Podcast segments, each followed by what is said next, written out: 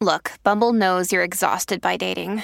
All the must not take yourself too seriously and 6 1 since that matters. And what do I even say other than hey?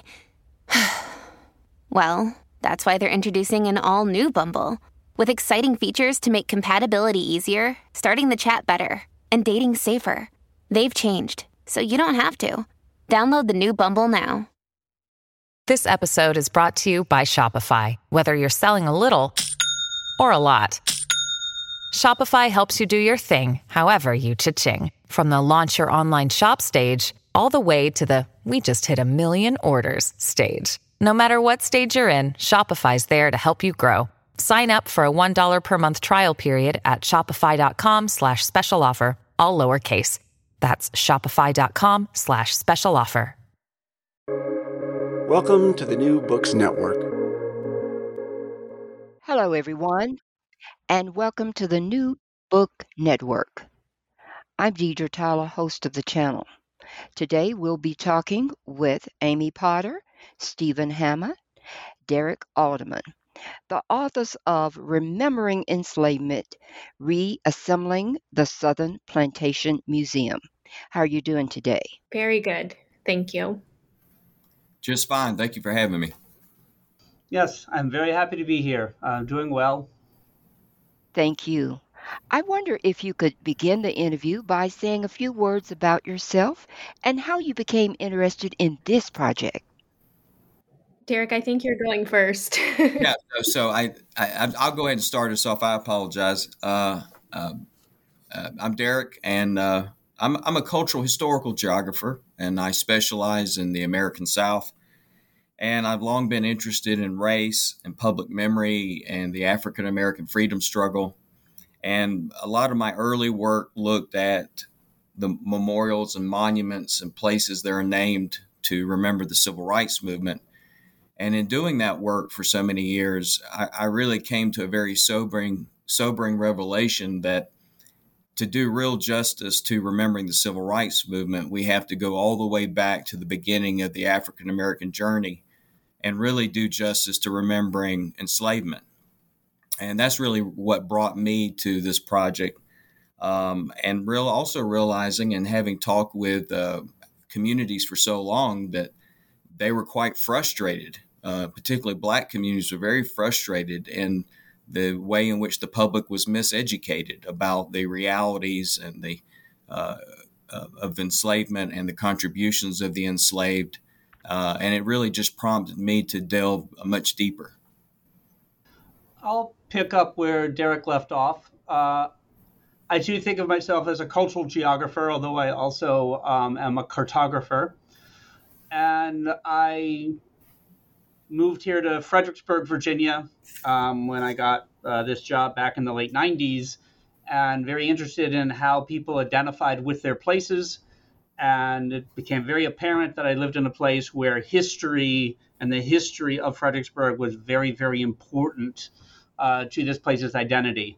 And it became very obvious that this history was fairly white it focused on the Civil War, it focused on the Revolutionary War and colonial era, and at least in the official histories that were shown in signs and monuments and talked about uh, by tour guides, the history of enslavement and other episodes, of course, of Black history were pretty hard to come by. Uh, so I began to work on that and talk to the community about that and to publish on that. And um, increasingly overlapped with Derek at conferences. Uh, we've known each other since the mid 1990s. And Derek and others involved in this work invited me to join um, a fieldwork uh, trip down in Louisiana back in 2012, believe it or not. And um, so that's kind of when I was invited to join the team on this particular project. It's the first time I ended up working um, at plantation museums? So um, I got involved because, like Steve, I was also um, invited to join the research team, and my invitation came I, I, believe for a number of reasons. So, my PhD is from Louisiana State. So, I was actively living um, in in one of our research regions that would become one of our, our dominant research regions of Louisiana and River Road. And I had also worked as a tour guide at a plantation in Baton Rouge uh, during graduate school. So, one of I uh, one of the major contributions that I gave to the team was understanding the complexities of how tour guiding works and how there's nuance. It's not um, always just guides reciting the same script that there's a lot of flexibility a lot of interaction a lot of performativity and so i was really um, interested in um, because of my own experience of working at a plantation where they were undergoing these transformations of engaging more deeply and meaningfully with the history of slavery and the lives of the enslaved at that plantation, I was really interested in the larger goals of the research project and exploring regional variation and all these other actors um, that were involved in um, in in plantation museums and what was happening. Okay, tell the audience about your fieldwork and what were some of the questions that the past research on plantations museums did not discuss? Okay, so I think I'm taking this one. Um, so um, we stand on the shoulders of a lot of really incredible research that has been done on plantation museums. Uh, there was a seminal work that came out in 2002 uh, looking at um, representations of, of slavery at plantations in uh, Virginia, Georgia, Louisiana, came up with a really powerful typology to, to understand this. Uh, our own colleague, David Butler, um, had some really important work come out in 2001, um, thinking about you know critically analyzing these sites and in in the narratives that they're putting forth um, with regards to um, enslavement. But what we noticed um, when we were building our grants and in subsequent years actually doing our field work is that these studies usually um, only focused on uh, maybe taking tours. Um, they would only take tours of the site, maybe it'd be one or two tours. Um, so the methodology would often be quite limited or the studies would focus on what was happening at a single plantation. Um, maybe it would be one plantation in Louisiana or in South Carolina. So, what our research really sought to do was look at all of these different elements um, whether it's owners and managers, their roles. We're looking at um, the ways the built environment is working towards understanding inclusion of slavery. We wanted to understand tourists. What what did tourists expect? What did they want to hear about? So we did uh, pre and post uh, tour surveys. So in terms of our methodology we wanted to understand how guides or docents or volunteers were part of this process? How were they resisting or embracing the inclusion of enslavement on tours, right? So our methodology was actually quite different and quite holistic in seeking to understand what was happening at these sites. We took lots of tours um, to to try to get a sense of the complexity because as i mentioned i was a guide at a plantation there's a lot of difference and variation um, between guides um, in in a, a, plantation museum. And we also wanted to understand what was happening in different plantation regions. So we didn't want to just focus on a single plantation. We wanted to focus on a concentration of, of plantations within a region. So hence you have the emergence of James River, Charleston, and River Road. Now, what are some of the ways in which you conclude that each museum per- participate in the Emergent Plantation Museum experience? So, this question I think requires sort of a two part uh, approach, and maybe Amy and Derek will do the first part. I know it's later um, because it comes up later in the book where you want to ask us about what the word assemblage means. But we think at this point we really need to define that before we can talk about what we've defined as the emergent plantation museum experience. So either Amy or Derek can fill in what we mean by a museum as an assemblage of things that can build off of what uh, Amy just talked about in terms of our field work. And then I'll talk a little bit about the emergent part. Yeah, I'm, I'm happy to jump in here, and, and I really would uh, uh, ask Amy to join in as well. Um, I think one of the things that our work does that is truly breaking some new ground versus some of this outstanding work that's been done in the past is that we are really looking at the plantation as a larger assemblage of all the many actors, the objects, the narratives, the spaces, uh, all the emotions, the different social actors, uh, not just the staff, but also the visitors that Amy's referred to.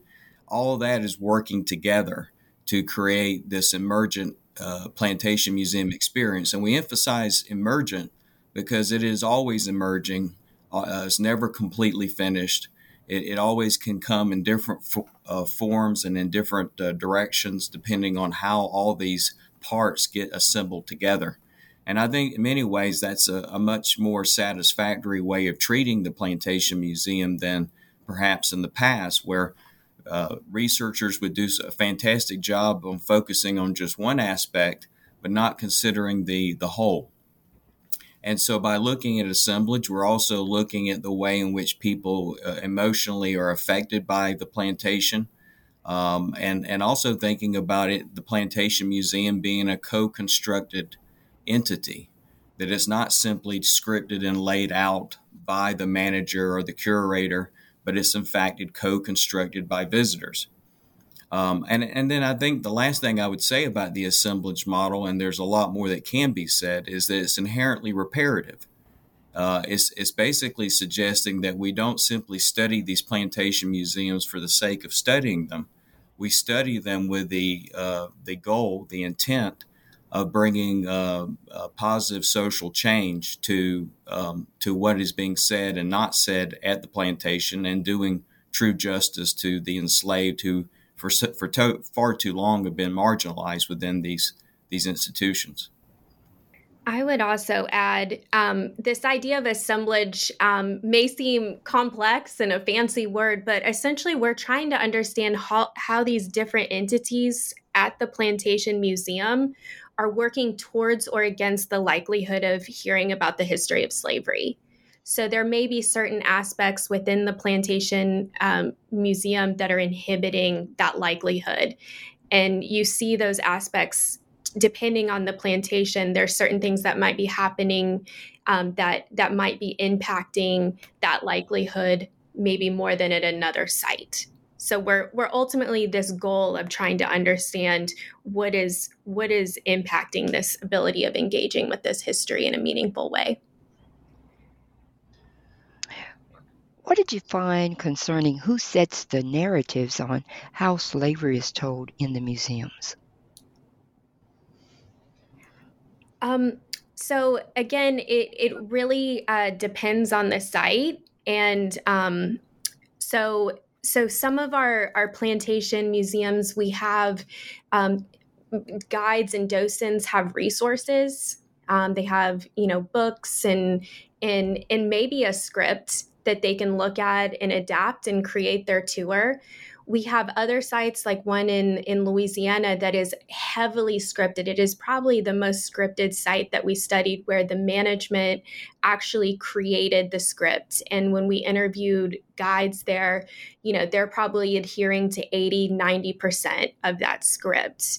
Um, so so it really depends, and and we'll talk later about sites, um, you know, that set the theme at the top, and then everything works within that that particular theme, um, and and guides will develop um, their tour based on the theme fitting into that larger goal of, of the site. So there's there's tremendous kind of variation, but a lot of it comes down to uh, some of the, the agency of docents and guides um, having kind of the some of the final say in in some of what's being discussed at the site. I would add to that that we sort of think through the stories or narratives and how much enslavement has been a theme within that as there's um, elements of intent from the museum's perspective. management sets a theme, then sets up the spaces and the furnishings and the decorations and the grounds to support that theme. They, as Amy said, they say, okay, we want to make sure we cover this topic in this room, and then they turn that over to the guides, who then, in most sites, have a lot of agency on exactly what gets said. But then we get back to that word emergent because on any one tour, you know, we never saw a guide sitting there looking and reading a script, and whether it was they wrote it or the management. Instead, they are talking to an audience, and the audience is responding, and the audience is asking questions, or maybe somebody's rolling their eyes, or they're laughing or talking amongst themselves, which then affects what the guide is saying. So visitors challenging what the guide says, nodding along and accepting what the guide says, um, questioning, all of that then has an effect on what these narratives or stories are and how much enslavement becomes central or marginalized in them. You talk about um, artifacts politics in your book. Tell the audience a little about that. Well, when we talk about uh, artifact politics, it, it refers to the fact that art, artifacts and material objects that you find in plantation museums, and really all museums for that matter, uh, they play a very active role in the public interpretation of, of history. And those artifacts are vehicles uh, for telling and materializing these large stories and then those stories really communicate to the public about what and who matters historically. Um, and they're powerful anchors within the curated spaces of plantations. And they're touchstones on the tours where the tour guide will often reference these objects and wrap their narrative and wrap, in fact, uh, visitor questions around these artifacts. Um, traditionally, plantation museums uh, carried out a, very unequal uh, artifact politics. Uh, there's often a, a, discussion of the wealth and possessions of the enslaved uh, enslaver family, uh, their china, their furniture, their art, and often those artifacts and possessions deflected attention away from discussing the enslaved and their lives and their work and their contributions. Um, and some plantations have claimed for many years, uh, problem, uh, problematically, I might add, that they don't have surviving artifacts or material traces of enslaved communities, uh, which they then use as justification for talking about not talking about the enslaved nearly as much as they need to.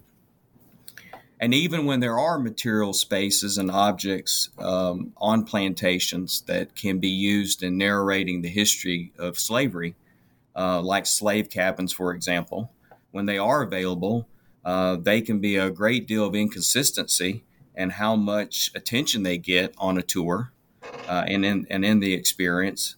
And, and they can often be interpreted in very narrow ways that really deny the humanity and deny the creativity uh, of the enslaved. Um, and, and what we have found is actually then some pe- many cases that um, the objects and the spaces they're used to interpret the enslaved life and the life of the enslaver uh, are often segregated. They're kept apart rather than brought together, which is also problematic. And what we've suggested in our book, and I think um, there are sites that are increasingly trying to move towards doing this in a responsible way, is that we've suggested that there needs to be a larger symbolic and material excavation of artifacts. Um, and, and what many plantation museums probably need to do is realize that, that almost all objects on the plantation bear some trace of enslaved life. And that um, there needs to be an, an approach to artifacts that honors the enslaved lives and their works, um, and how it runs throughout almost every part of the landscape of the plantation. And also, I think another important point is that um, when there is a lack of slavery specific artifacts, reference can still be made uh, to the material legacy of the enslaved. Um, and plantations can, in fact, use artifact surrogates. They can use stand ins when they don't have an actual artifact or object from their specific site, they can bring in objects from other sites to help tell their story and the wider story of enslavement. Can you tell us why you selected James River, Charleston, and River Road as the three regions for selecting the 15 plantations museums? Uh, yeah, so this gets into our research design when we uh, planned out um, the proposal we sent to the National Science Foundation, which funded our research. And basically, there are a few factors. First, all three of those regions have significant clusters of plantation museums. So, in other words, they're places where plantation museums are important parts of the heritage tourism industry in that region. Um, we also picked places that had been featured in previous research, which would allow us to have some sense of how things may have changed since some of the seminal works that Amy described earlier. Um, we wanted the regions to have significant tourism draws, so other attractions that made sure there were lots of people coming to the region. So River Road is anchored by New Orleans, which is a huge tourism market. Um, the Charleston region, of course, is Charleston. Um, and in the James River, we had a very large and famous heritage tourism draw all by itself, Colonial Williamsburg, and then the other parts of uh, the region's focus on colonial history, um, historic Jamestown, and the Yorktown battlefield. The final thing that had that played a role in selecting these is we needed at least one member of the research team to be close enough to be able to build relationships with the plantation museums because we had to talk with them and say this is what we're doing and this is how uh, you might find it advantageous for us to come onto your site and survey visitors and take your tours and interview you and interview your tour guides. We had to build a relationship to get that permission and it, we needed somebody to be close by enough to make multiple trips to be able to talk to the owners and managers of the 15 sites we ended up choosing. Virginia James River was discussed in Chapter 3. What did you find out about this um, plantation museum? Well, I'm at the University of Mary Washington, so I'm in the same state as the James River region uh, which is also sometimes called the Tidewater region in um, the southeastern part of Virginia. And one of the things that became evident to us pretty quickly as we set up research and then started uh, working on the five sites is that this is a region where the heritage tourism industry is in trouble. Um, the main tourism draw, Colonial Williamsburg, has seen its number of visitors go down really since the 1990s. And many of the museums in our study depend on visitors who are going to Williamsburg to take side trips to see Berkeley Plantation or Shirley Plantation. Um, so they all were worried about declining visitors, and that also meant that they were getting few less revenue. And that's had a huge impact on what Amy described as inhibiting their ability to include stories of enslaved people in the narratives. Um, it also meant that they were attracting fewer and older guests who maybe not were not expecting to hear as much about enslavement. And so not having the revenue to do the research necessary to find the artifacts that Derek was talking about, to uncover stories in their own archives, to train their guides to deal with the emotions that come up when you are talking about a difficult topic like enslavement. So there are lots of things that resources inhibited in terms of the James River plantations being able to address the topic of enslavement. And then, to a degree, their management's focus, at least at some of the sites, if they had to make a choice between spending resources on enhancing their ability to talk about enslavement versus to talk about the white colonial owners of the plantations, they tended to go with talking about the white colonial owners because they thought their older visitors wanted to hear more about that. In chapter four, you look at Charleston, South Carolina. Tell us more. So um, Charleston is is actually quite a contrast from what Steve was just describing in the James River. So the region in terms of heritage tourism is quite healthy. We see some of the largest uh, uh, tourism numbers in terms of visitors to plantations, sometimes several hundred thousand. Um, uh, we have sites that are quite large in scale, um, which made fieldwork a bit tricky um, in trying to navigate just the the the scale of the site. Um, we when we were talking about Charleston's, two of the major themes that that came out of our research in this this region is the plantation edutainment complex and segregation. So in Charleston, I, I, just mentioned the scale of these sites. They're quite large in terms of acreage.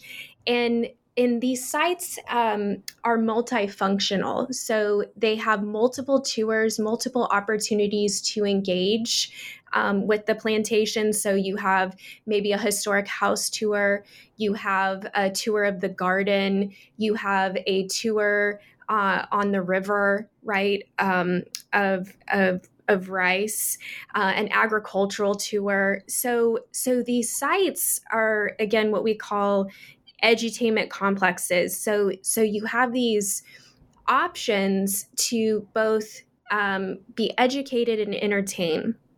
These sites also host weddings and festivals. So that was something that came up quite a bit. Our visitors coming to the site and engaging in festivals that really have nothing to do with the history of the site. Um, and so you have visitors that can participate in a lot of, of different opportunities and activities outside of the traditional house tour. What we also found in Charleston is that um, slavery um, had been discussed on tours um, pretty early relative to the other regions, but it was segregated to um, an optional tour. So, in order to learn about enslavement in the history of slavery at that site, you had to often take a separate tour. At one of the sites during our uh, period of research, you had to pay extra money um, to to take that tour. So, so you have a situation where um, the assemblage, you have this this edu, um, this uh, uh, um, entertainment component drowning out the the ways and ability to engage with slavery. Um, we also found um, that we, we see themes of when slavery is discussed, it's often discussed in terms of benevolent slavery. It wasn't that bad. Um, or even um, the idea of descendant communities um, sticking around um, and, and using descendant communities to um, really whitewash the impacts of enslavement within that region. Chapter 5 Louisiana River Road. Tell us about that.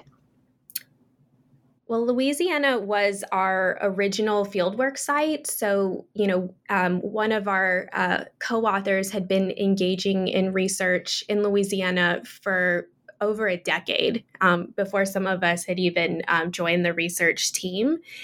And um, what we found um, in Louisiana was really quite a spectrum. Um, you have um, one uh, plantation that uh, was the uh, only traditional plantation to actually include the site's original slave cabins on the tour um, all the way to a, a plantation that adam- adamantly said that they were not about enslavement, um, despite the fact that visitors to the region were extremely interested in learning about slavery. And I'll let others pipe in as well. Um, so, what Amy said is right. It's a, probably the most diverse region in terms of having a site, like she mentioned, Laura Plantation, which both emphasized the role of women because it was about a family that where women led the family um, of owners who, you know, then used enslaved labor to harvest sugar um, and sugar cane. Um, but that site also, because of changes that had happened in their assemblage before we did our research, they had lost a wing of the house to a fire. They made the new tour incorporate the cabins, um, the original slave cabins that they had, and they started telling the narrative of some of the people who had been enslaved there. It was still set in what we might call the back of the house. You didn't talk about uh, enslaved people while you were looking at the nice furnishings and talking about the business as run by the owning family, but you had significant material about slavery there. Um, we also saw transition. There's another place, with probably the most visited site amongst all of the sites that we talked that we did research at, called Oak Alley, and from a bef- early pilot research where they had costumed guides that almost never talked about enslavement to we watched them build an exhibit with rebuilt um, slave cabins. And the exhibit was self-guided so people could learn more about enslavement which kind of made it separate and unequal to talking about the white masters living inside the big house and then after we finished our field work, we went back and found that they had started even incorporating a little bit more about enslavement, although inconsistently within the main tour. So we got to see a lot of dynamics in River Road because of the length of time that we did research there. Chapter 6 focused on two specific plantations, the Whitney Plantation and the McLeod Plantation. Can you tell us why you separated those two?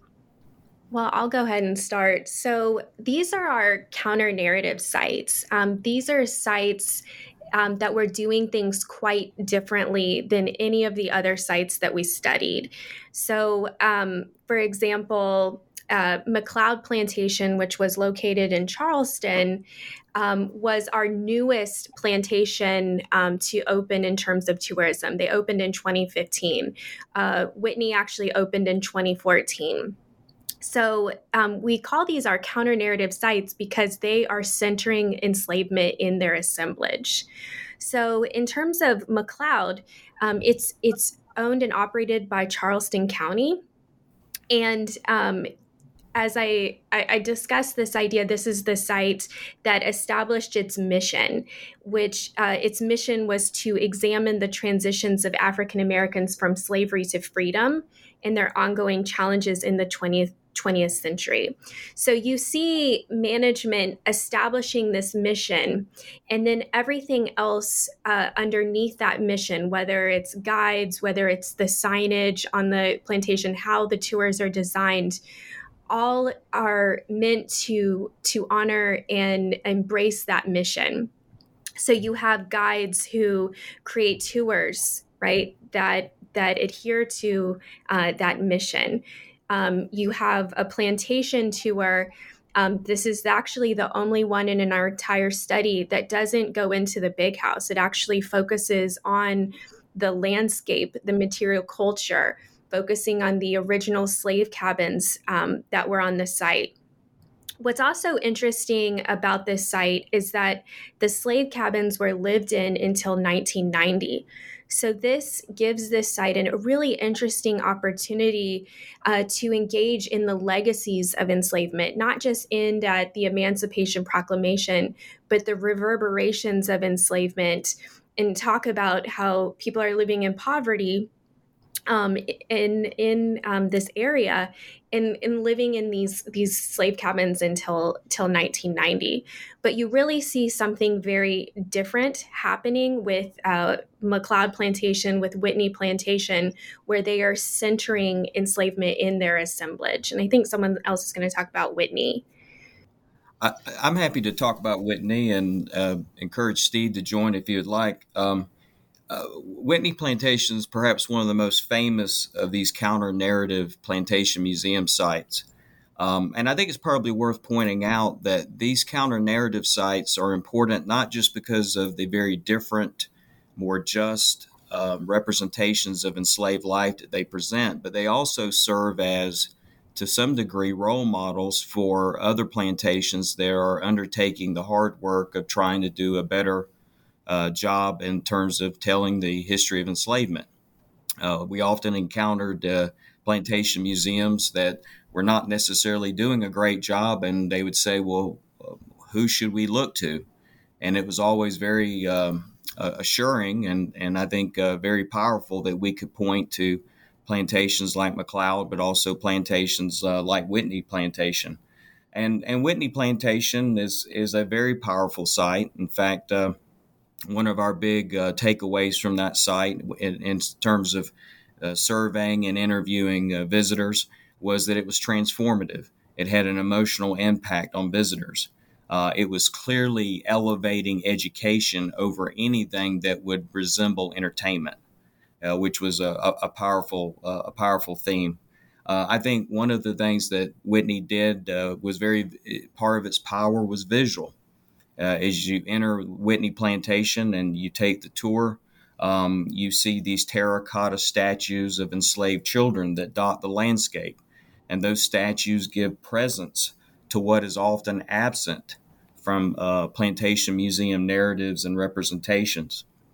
The other part that was very fascinating, and we found that uh, visitors um, responded very positively and it resonated with them, was the, the actual um, um, path of the tour itself. And one of the things that we did in our study, which I'm uh, uh, very proud of, is that um, our team developed a narrative mapping uh, methodology that allowed us to map um, how tours were run, what spaces they went to, what objects and themes were discussed, and we were able to determine uh, exactly the the actual geography of the tour and actually map out um, how people are interacting with those histories and, and where things are emphasized over other themes and so forth. But one of the things that's powerful about Whitney is that it is a, in the words of my good colleague Perry Carter, it's an inverted, uh, it's an inversion of the standard tour. In other words, the narrative completely centers enslaved uh, people and communities. And at the same time, it's inverted in the sense that it begins by talking about enslaved life and struggles, um, slave cabins, the jails that were used to confine the enslaved labor, and then only ends it ends at the big house. While many standard tours begin at the big house, they're sort of um, taken up with that, and then we sort of have slavery discussed at the very end in a secondary way. But we don't have that with Whitney. Um, I think one of the other things that's probably very important about Whitney is that it does give a materiality to the enslaved experience. We were talking about artifact politics. We were talking about the importance of these objects. And there are lots of objects at Whitney that uh, draw uh, visitors into that story. It's also very important to realize is that the composition of visitors to Whitney, um, they, they were predominantly white, middle class, very well educated, especially well educated in the case of Whitney. But we also had a fair number of non white visitors. And in fact, 16% of the visitors when we surveyed uh, there at Whitney were uh, were African American, which was a much higher percentage than you see uh, at other plantations. I think both Amy and, and Derek really covered uh, the key elements that make Whitney and McLeod very different in terms of their narratives, um, their arrangement of their landscapes, and buildings and other you know artifacts. Um, the one thing that I think I would add or just reiterate is, as Amy started, those are the two newest ones in that they did not open as plantation museums until 2014 and 2015 and had never been sites of tourism before. And we found this to be pretty important because all of the other sites, even those where you had managers and guides who really wanted to change the way they talked about their history and incorporate the lives and contributions and suffering of enslaved people more fully, they had these legacies they had to deal with because they had been set up to not talk about enslavement, but to talk about the beautiful furnishings of the colonial or Civil War era owners um, so they had that was again an inhibition. They had everything set up to tell a different story. Whitney and McLeod started with missions to tell the story of the enslaved, to center that, and then they arranged their museums and trained their guides and built up stories and worked with visitors to make sure the stories of people who had been enslaved at these plantations were the center of the visitor experience. Now, what information and advice would you give researchers and practitioners? Well, I'll begin by addressing that. Um, I, our team is, is very much devoted to public outreach and public engagement. And, and I, our team is also always working towards what, what I like to call, and many other people call, a translational science. And a translational science is about ensuring that we translate and amplify our findings um, in ways that can be used for a greater public good. Uh, and it's really about, and this is the hopes of our book. It's the hopes of many of the things that we put out and our presentations is that we hope that we're creating actionable knowledge.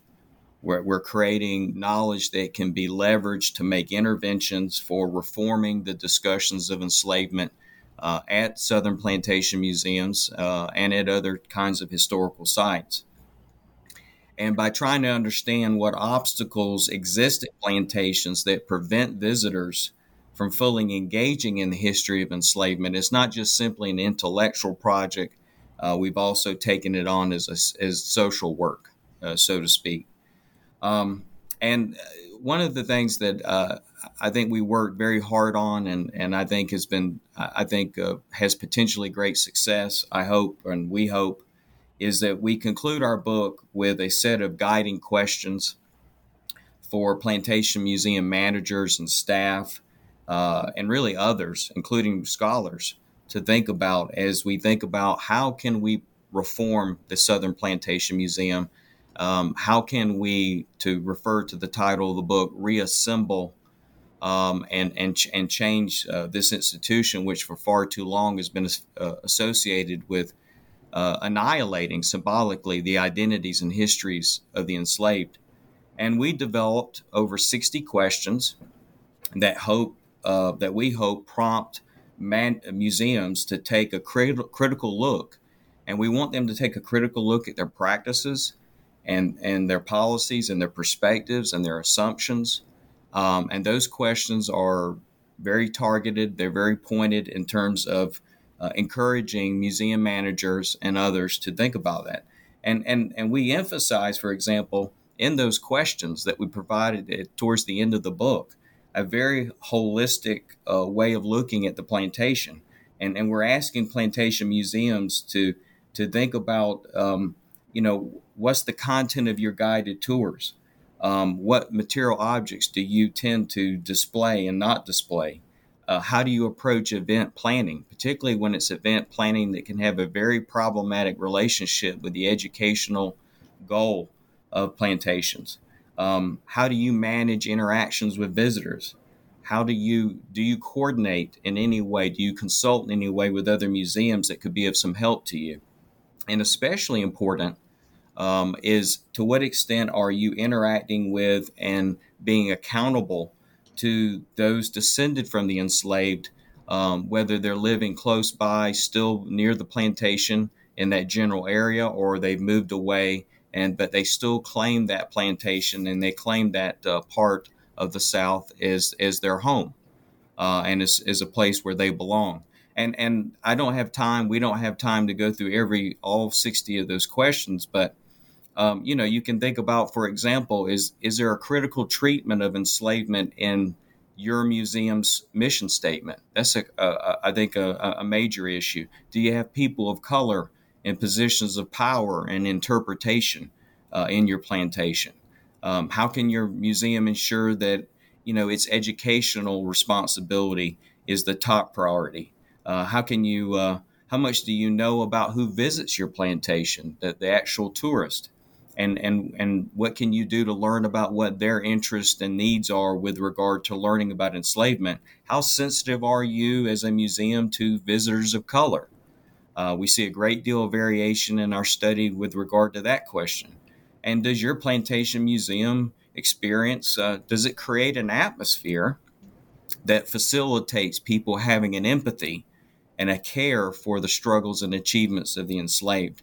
Uh, and and the, the final word I would say is that we are really trying to push towards a holistic treatment of, uh, of, of these museums and also moving away from a very monolithic treatment of tourists and a very, a very monolithic treatment of the plantation museum experience. I would also kind of to add to what Derek was saying in terms of the visitor, I think one of the important parts of our methodology is that we partnered with our plantation sites. Um, and so we were able to go back and report to these managers um, our findings. And we um, generally found that visitors were very interested in learning about slavery and enslavement. And managers were often surprised by this because there's often this perception oh, they're on holiday, they don't want to learn about these difficult histories. They want to have fun. They want to um, laugh and enjoy and look at the beautiful scenery. But in most cases, that's actually not true. And what was also interesting when uh, in Charleston, when we reported back to one of the plantation museums we partnered with, we had asked visitors what other sites that they were they were going to while they were in Charleston. And for one of these plantations, they were very surprised. They thought their competition or you know the other sites that visitors were coming uh, were coming from were actually other plantation museums. And while in some instances that was the case, what we found was actually this particular plantation museum, visitors were also going to the old slave mart that is in downtown Charleston, which it, um, is a really impactful way to learn about enslavement and how enslaved people were sold in in the city of Charleston. So they were very surprised and it really led to some really powerful conversations about ways to potentially change and engage more deeply because visitors weren't afraid to engage and wanted to engage. Well, I have enjoyed our conversation. Can you tell us about the next project you'll be working on? I think we could all talk about projects that have been um, ongoing since we finished the research and finished writing um, our book. I, for example, uh, because of the work we've done, um, we fielded uh, an invitation to um, a museum here in Virginia, um, Montpelier, which was the home of our fourth president, James Madison. And that led to another round of research where we surveyed visitors and interviewed managers and documented tours at the big um, presidential plantation museums in Virginia, including Mount Vernon and Monticello. Um, and we were able to send detailed reports to each one of these sites and are still working on interpreting some of the data and writing about it. Um, so that is a direct build from this to uh, work with some of the most famous plantation museums in the country. So, in addition to that, there are a few of uh, the original uh, research team on the on the Plantation Museum NSF project that have gone on to be part of a new NSF grant looking at Black history museums in different regions of the United States. So, this is a really powerful opportunity to step away from plantation sites that have really whitewashed, annihilated, ignored uh, distorted Black history, American history, and look at these really important museum sites that have been doing the hard work of, of telling Black history, American history, celebrating Black history, um, and really a, a movement uh, that you really see in the 1960s and 70s and in you know some important pretty important museums like the new smithsonian that have opened more recently. So we're we're looking at these black history museums and um, looking at regional differences and in particularly ways um, that they engage in the communities around them. In my case, uh, my work is is really going in two directions, and, and one is a direct offshoot of this uh, project uh, on plantations, and the other is is more a more broader treatment. Uh, the, the, more direct uh, route is involved that I'm I'm looking at the uh, naming of businesses, subdivisions, um, resorts, um, um, and the calling of them as plantations, the the place uh, plantation place naming, and I'm I'm looking at them as namescapes, and I'm I'm connecting the um, the, the marketing of places as plantations uh, by name, uh, many of them with no real historical connection to actual plantation land.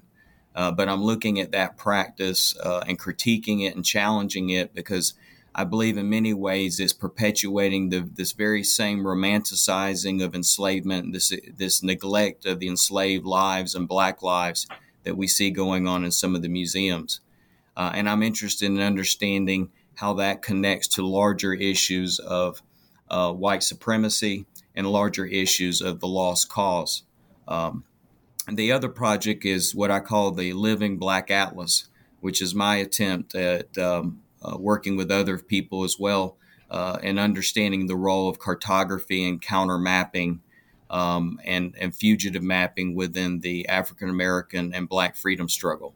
Uh, and, and, and thinking about the ways in which uh, African Americans uh, throughout their history here uh, have uh, acted as map makers and helped, us, and they in turn then help us uh, stretch what counts as a map, who counts as a map maker, and the kind of political work and social good that maps can truly do when they're allowed to.